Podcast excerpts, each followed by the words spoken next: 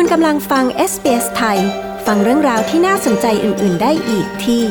sbs.com.au/thai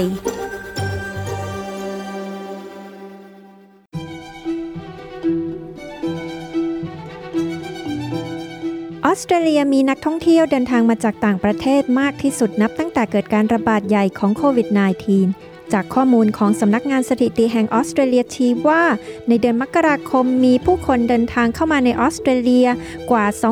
265,000 คน เทียบกับ 2.2 ล้านคนต่อเดือนก่อนการปิดพรมแดนระหว่างประเทศเมื่อ 2 ปีก่อน คุณกาเรสโบรัมผู้สื่อข่าวของ SBS News มีรายงานเรื่องนี้ ดิฉัน ปริสุทธ์สดใส SBS ไทยเรียบเรียงและนำเสนอค่ะ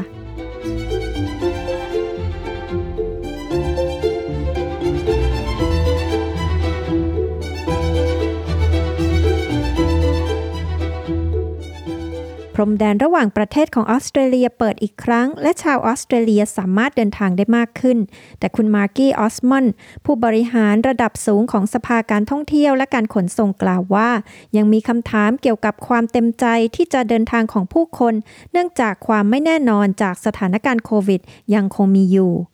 Look, we've had five successive school holidays where we've had some version of the virus make life extremely difficult and people have had to cancel holiday plans. So, this is really about certainty in the market and people feeling comfortable that when they make a plan and they book, เรามีช่วงปิดเทอมถึง 5 ช่วงติดกันที่เราได้เห็นไวรัสทำให้สิ่งต่างๆ เกิดความยุ่งยากและผู้คนต้องยกเลิกแผนการเดินทางไปพักผ่อนช่วงวันหยุด ดังนั้นในตลาดจึงเป็นเรื่องของความแน่นอนความชัดเจน และการที่ผู้คนรู้สึกสบายใจว่า เมื่อพวกเขาวางแผนและจองไปแล้ว พวกเขาจะสามารถเดินทางไปพักผ่อนได้ หากมองย้อนกลับไปในเดือนมกราคม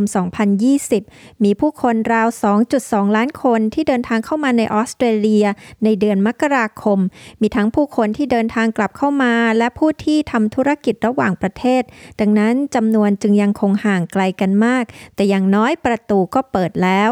คุณออสมันกล่าว สำหรับในเดือนมกราคมปี 2022 นี้ มีผู้คนที่เดินทางเข้ามาเพียง 265,000 คน ซึ่งเพิ่มขึ้นจากเดือนก่อน แต่ยังคงเป็นเพียงเศษเสี้ยวของระดับก่อนเกิดโควิด -19 สถิติชั่วคราวจากสำนักงานสถิติสำหรับเดือนกุมภาพันธ์ชี้ว่าจำนวนผู้คนที่เดินทางเข้ามาเพิ่มขึ้นอีกเล็กน้อย ศาสตราจารย์ทิมฮาร์คอตจากสถาบันนโยบายสาธารณะ และการจัดการปกครองกล่าวว่า สถิติเหล่านี้นั้นดีอย่างน่าประหลาดใจ flat they've been for two years. Uh, so tentative signs, but you know, still a long way to go for จากจำนวนผู้เดินทางเข้ามาที่เรียบแบนในช่วง 2 ปีที่ผ่านมา นี่จึงเป็นสัญญาณเบื้องต้น แต่ยังอีกยาวไกล โดยเฉพาะอย่างยิ่งในด้านการท่องเที่ยวระหว่างประเทศ ซึ่งส่วนใหญ่เคยมาจากประเทศสหรัฐอเมริกา อังกฤษและอินเดีย ซึ่งผมคาดว่าเป็นการเดินทางเข้ามาของนักเรียนและนักธุรกิจ ศาสตราจารย์ทิมฮาคอตกล่าว คุณมาร์กี้ออสมัน ผู้บริหารระดับสูงของสภาการท่องเที่ยวและการขนส่งกล่าวว่า กุญแจสำคัญคือการเพิ่มขีดความสามารถด้านการบิน That will be getting foreign airlines back to Australia and providing as much นั่นคือการนำสายการบินต่างประเทศกลับมายังออสเตรเลีย และเพิ่มความสามารถในการรองรับให้ได้มากที่สุด เพื่อให้ชาวออสเตรเลียสามารถเดินทางไปที่ที่พวกเขาต้องการได้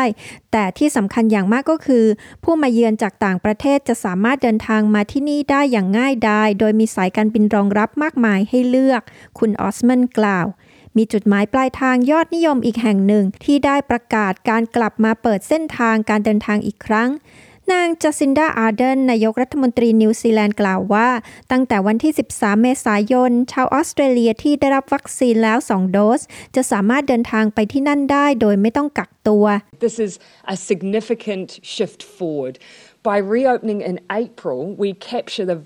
นี่เป็นการเปลี่ยนแปลงเพื่อก้าวไปข้างหน้าครั้งสำคัญ ด้วยการเปิดพรมแดนอีกครั้งในเดือนเมษายน เราจะสามารถคว้าช่วงปิดเทอมส่วนใหญ่ของออสเตรเลียได้ รวมถึงช่วงก่อนฤดูเล่นสกี ซึ่งจะเป็นประโยชน์อย่างมาก โดยเฉพาะอย่างยิ่งสำหรับตลาดการท่องเที่ยวอย่างควีนส์ทาวน์นางอาร์เดนกล่าวแต่นายกรัฐมนตรีนิวซีแลนด์ย้ำว่า ชาวออสเตรเลียที่เดินทางเข้าไปจะต้องทำการตรวจเชื้อโควิด -19 ภายใต้การควบคุมดูแลของเจ้าหน้าที่ด้านการแพทย์ก่อนเดินทาง ระหว่างที่พำนักอยู่ในนิวซีแลนด์ด้วย If they get COVID while they're in New Zealand, we will ask them to follow the same rules as anyone else who has COVID when they're in New Zealand, and that is stay home, get better. หากพวกเขาติดเชื้อโควิด ในขณะที่พักอยู่ในนิวซีแลนด์ เราจะขอให้พวกเขาปฏิบัติตามกฎเดียวกับคนอื่น ๆ ที่ติดเชื้อโควิดในนิวซีแลนด์ นั่นคือการอยู่บ้านและรอให้อาการดีขึ้นก่อนที่คุณจะเริ่มไปไหนมาไหน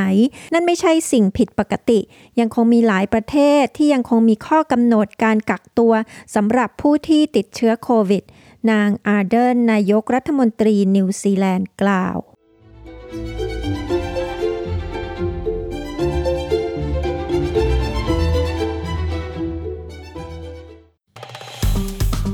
กดไลค์ แชร์ และแสดงความเห็นไป follow SBS ไทยทาง Facebook